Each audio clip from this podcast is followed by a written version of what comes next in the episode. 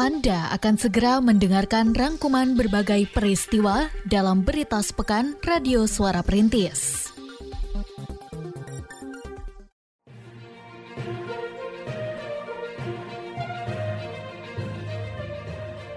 Berita sepekan Radio Suara Perintis FM Kota Sukabumi.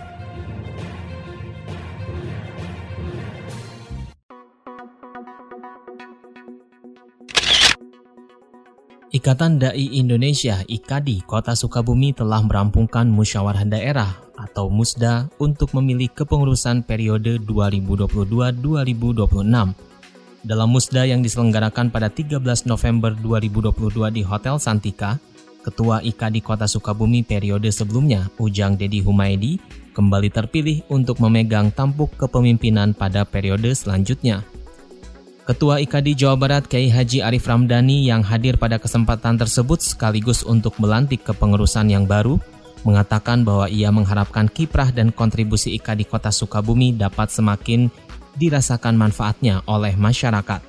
Ia pun berpesan kepada para pengurus yang baru dilantik untuk memperkuat visi dan misi IKD menjadi salah satu ormas besar yang merekatkan umat Islam dalam bingkai negara kesatuan Republik Indonesia. Ya, khususnya jadi uh, musyawarah daerah Ikatan Dai Indonesia Kota Sukabumi ini yang pertama adalah uh, merupakan proses uh, untuk membenahi struktur organisasi ya.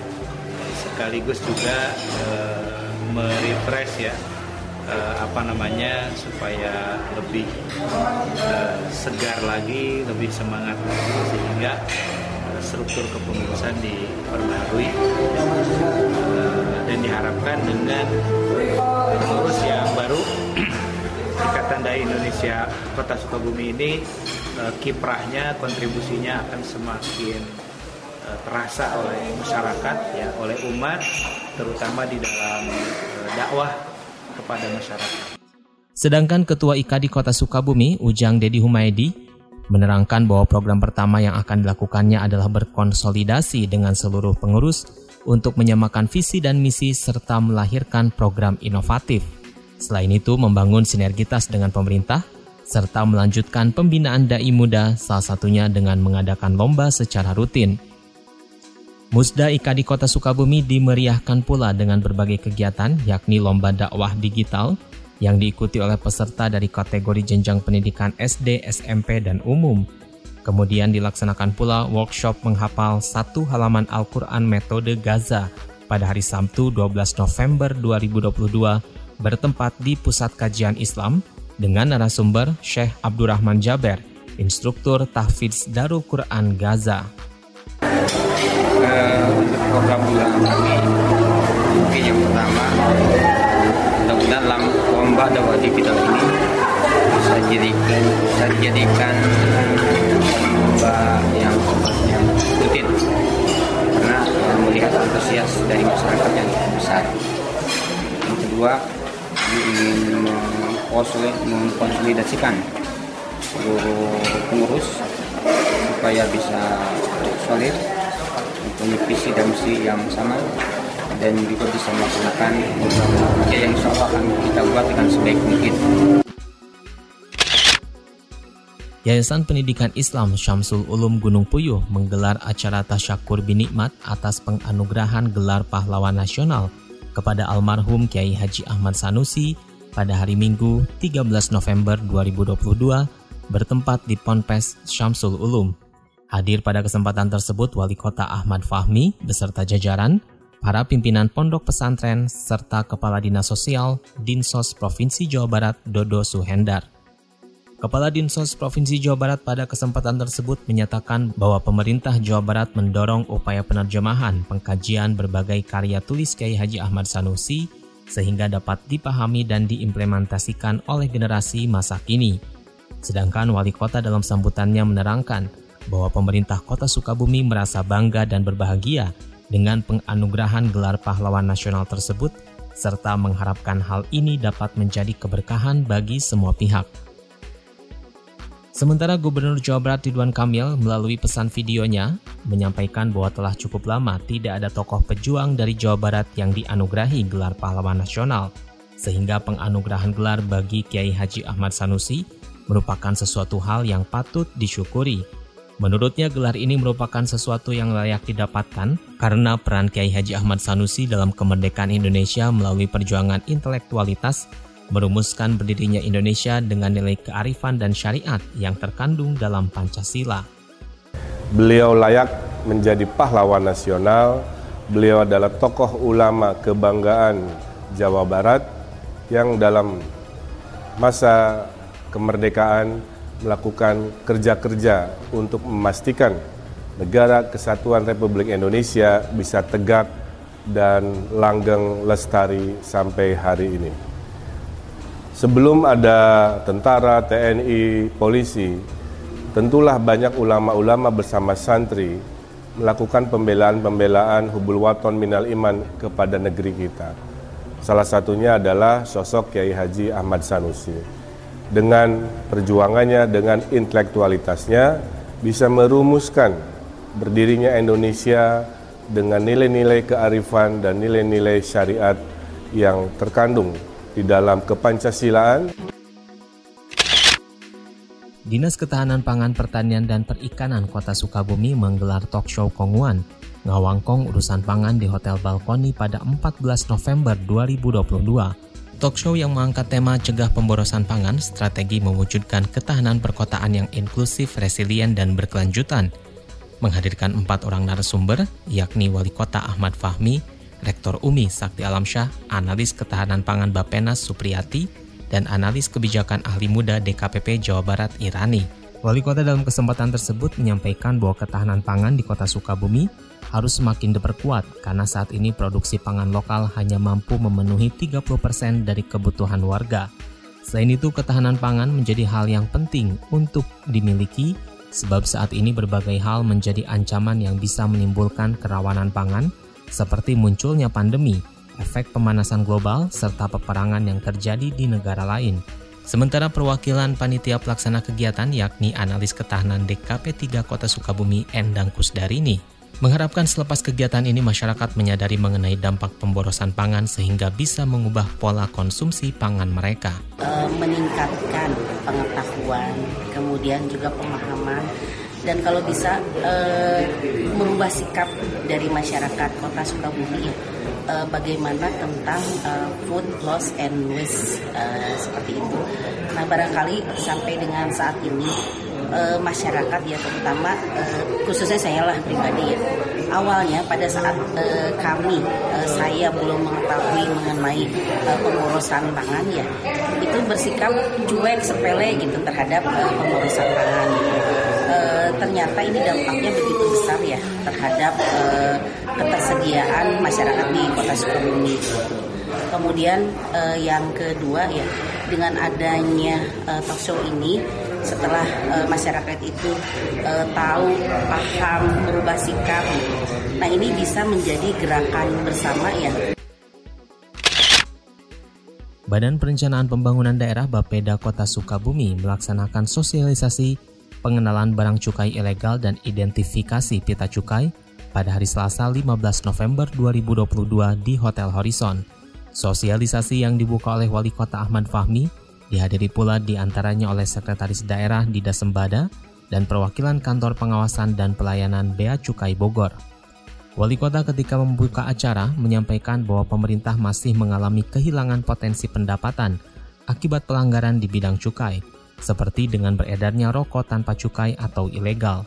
Sedangkan di sisi lain, penerimaan negara yang kemudian disalurkan ke daerah melalui dana bagi hasil cukai hasil tembakau DBHCHT bermanfaat untuk melakukan berbagai pembangunan di daerah.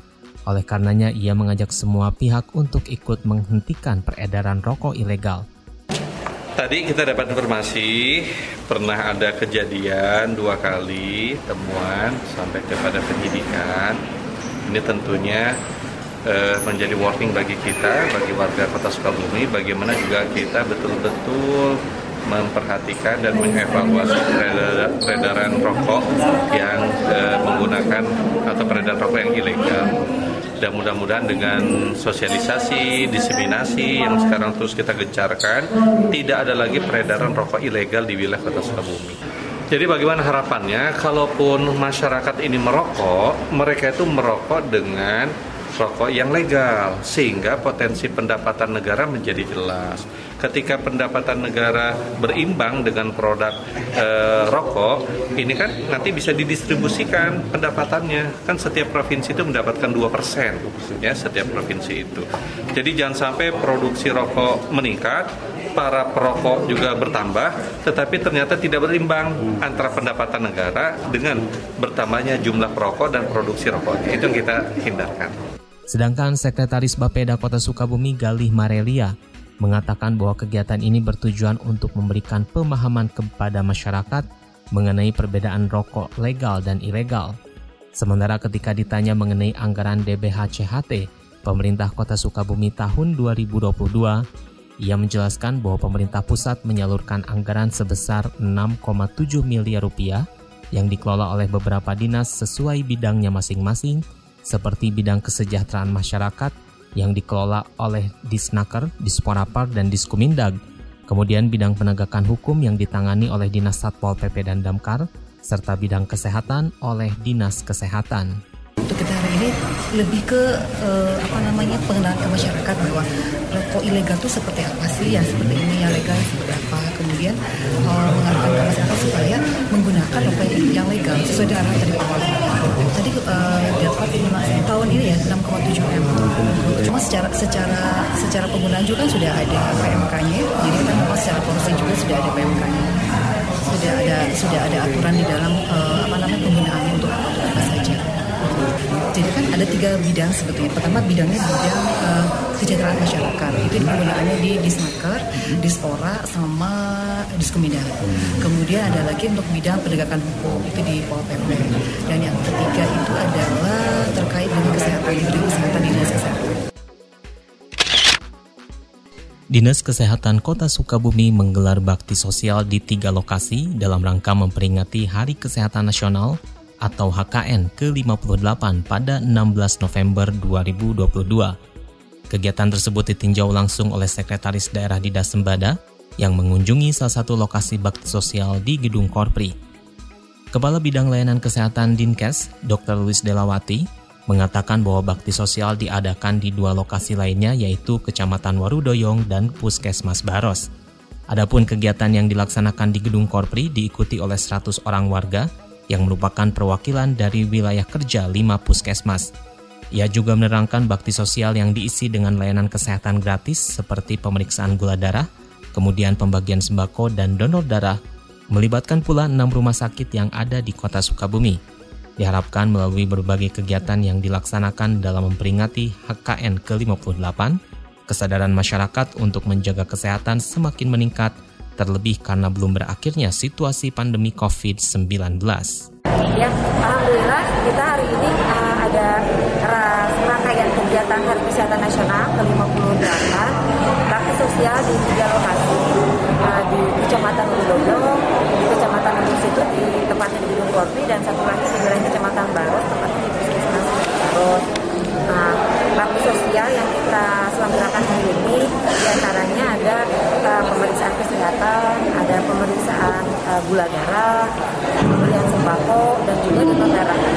Jadi masing-masing di tiga tempat itu 15 puskesmas uh, dibagi tiga, lima lima lima yang bertugas dan tidak hanya puskesmas, juga semua rumah sakit di kota Sukabumi ada enam rumah sakit kita libatkan juga untuk petugas uh, pemeriksaan kesehatannya. Pemerintah Kota Sukabumi memberikan dana stimulan kepada 346 orang mahasiswa asal Kota Sukabumi yang melanjutkan pendidikan ke perguruan tinggi negeri. Secara simbolis, dana tersebut diserahkan oleh Wali Kota Ahmad Fahmi kepada penerima pada 16 November 2022 di Pusat Kajian Islam.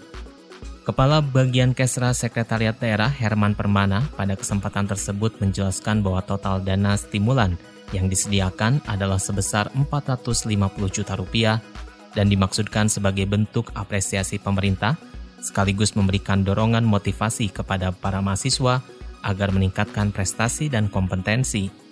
Pada acara yang dihadiri di antaranya oleh Ketua PKK Kota Sukabumi, Kepala Dinas Komunikasi dan Informatika, serta perwakilan kantor Kementerian Agama, Wali Kota Ahmad Fahmi menjelaskan bahwa tahun ini angka partisipasi murni APM Pendidikan Kota Sukabumi meningkat dan berada di jajaran lima besar di Jawa Barat.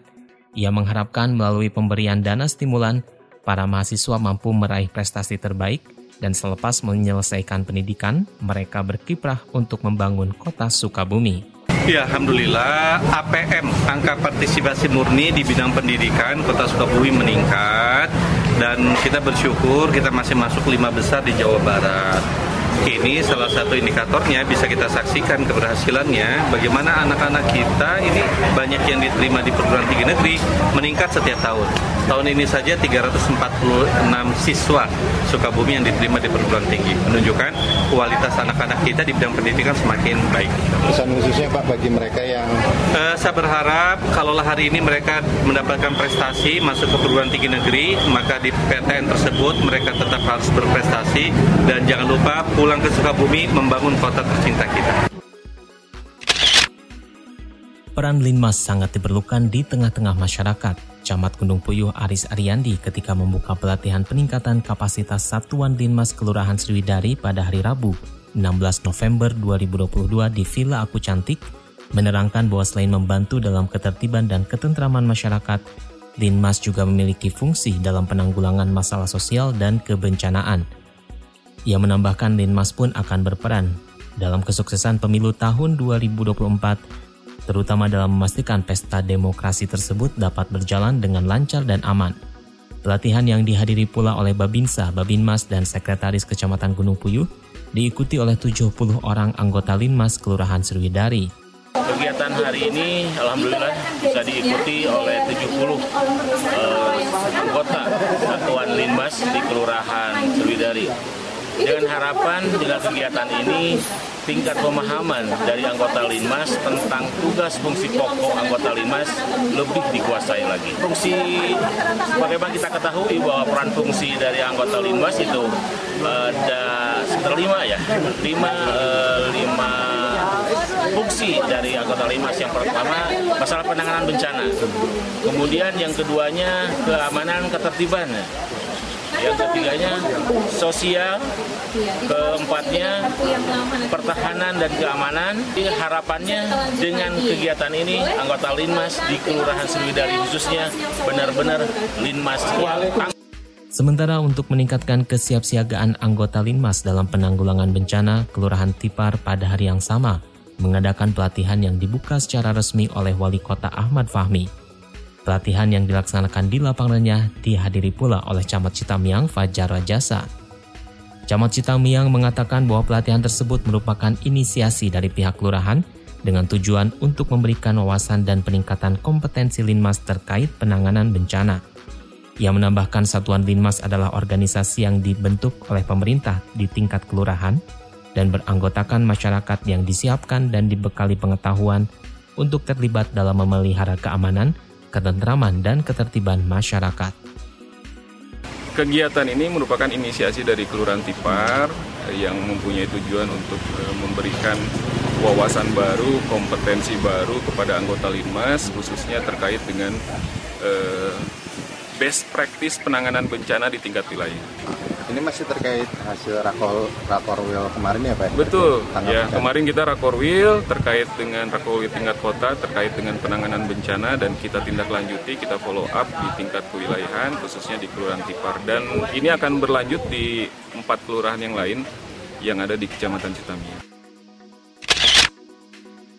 Dinas Penanaman Modal dan Pelayanan Terpadu Satu Pintu DPM PTSP Kota Sukabumi mensosialisasikan retribusi persetujuan bangunan PBG dan Mall Pelayanan Publik Digital pada hari Rabu 16 November 2022 di Hotel Anugerah.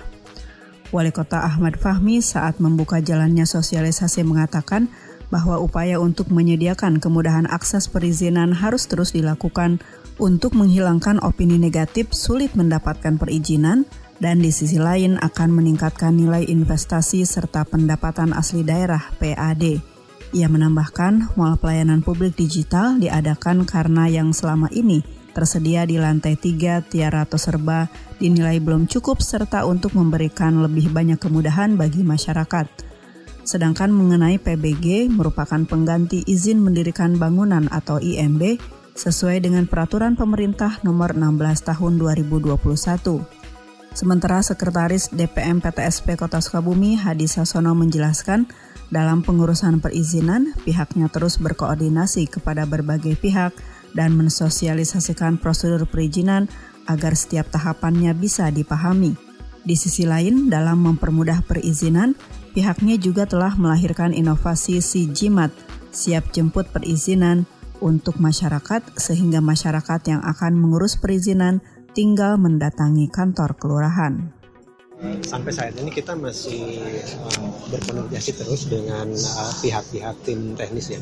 Uh, yang jelaskan masyarakat inginnya kan pada saat mengajukan pelayanan perizinan dia ingin langsung instan jadi padahal ada ada prosedur ada tahapan-tahapan yang memang perlu dilalui oleh mereka gitu. Uh, nah makanya ada sosialisasi ini kan tahapan apa yang memang harus dipenuhi oleh pelayan uh, pengguna layanan gitu.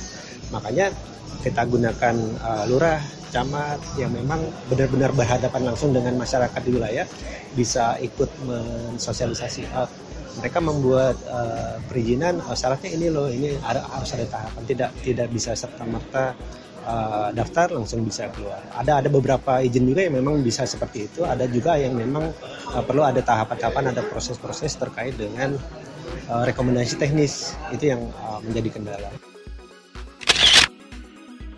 Komisi Pemilihan Umum Kota Sukabumi mensosialisasikan pembentukan PPK, PPS, serta aplikasi Siakba pada hari Jumat 18 November 2022 di Hotel Horizon.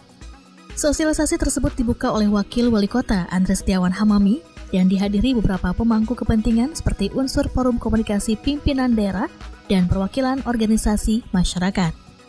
Dalam sebutannya, Wakil Wali Kota menyampaikan harapannya agar pemilu 2024 mampu memunculkan pemimpin berkualitas di tingkat nasional hingga daerah melalui pemilihan yang demokratis, ia mengapresiasi langkah KPU Kota Sukabumi yang telah memulai tahapan persiapan pemilu seperti mensosialisasikan pembentukan PPK dan PPS serta penggunaan aplikasi Siakba agar pesta demokrasi tersebut bisa berjalan sesuai harapan. Ya ini kan dalam pembentukan ini ad hoc ya baik PPK maupun PPS dalam pergelaran pesta demokrasi di 2024 persiapan persiapannya dilakukan dari sekarang. Ya kita harapkan pemilu semakin lebih baik, pesta demokrasi semakin lebih baik. Dengan sistem si Akba ini dapat uh, membantu kegiatan-kegiatan KPU ke depan. Sedangkan Ketua KPU Kota Sukabumi Sri Utami saat diwawancarai mengatakan bahwa salah satu fungsi aplikasi Siakba adalah dalam pendaftaran anggota PPK dan PPS, penggunaan aplikasi tersebut bertujuan untuk memberikan kemudahan kepada masyarakat yang tertarik untuk menjadi PPK dan PPS. Ya, yang merupakan sosialisasi terkait dengan pembentukan PPK untuk tingkat kecamatan dan PPS untuk tingkat PPS. Ada sedikit berbeda mungkin dengan uh, pemilu sebelumnya. Untuk sekarang pendaftaran PPK PPS itu menggunakan uh, aplikasi sistem informasi anggota KPU dengan yang disebut dengan Siakba. Itulah sebagai salah satu alat bantu untuk memberikan kemudahan-kemudahan kepada semua warga masyarakat dalam pendaftaran untuk PPK dan PPS. Dari KPU sendiri ada target khusus nggak setelah adanya uh, aplikasi ini? Tentunya ada sebanyak-banyaklah warga masyarakat nanti yang bisa mendaftar sebagai anggota PPK maupun PPS sehingga kita juga akan mempunyai peluang untuk mencari yang terbaik, putra terbaik Kota Sukabumi dalam penyelenggaraan pemilu tahun 2024 maupun pemilihan 2024.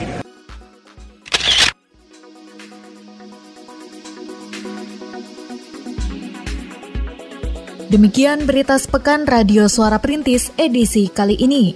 Dengarkan program berita kami, berita seputar kota, yang disiarkan dari Senin malam hingga Minggu pagi pukul 18.30 dan 06.30 waktu Indonesia Barat. Dengarkan pula setiap Senin hingga Jumat, berita siang pukul 13.00, berita sore pukul 16.00, dan berita malam pukul 21.30 waktu Indonesia Barat. Terima kasih, sampai berjumpa di Berita Sepekan edisi selanjutnya.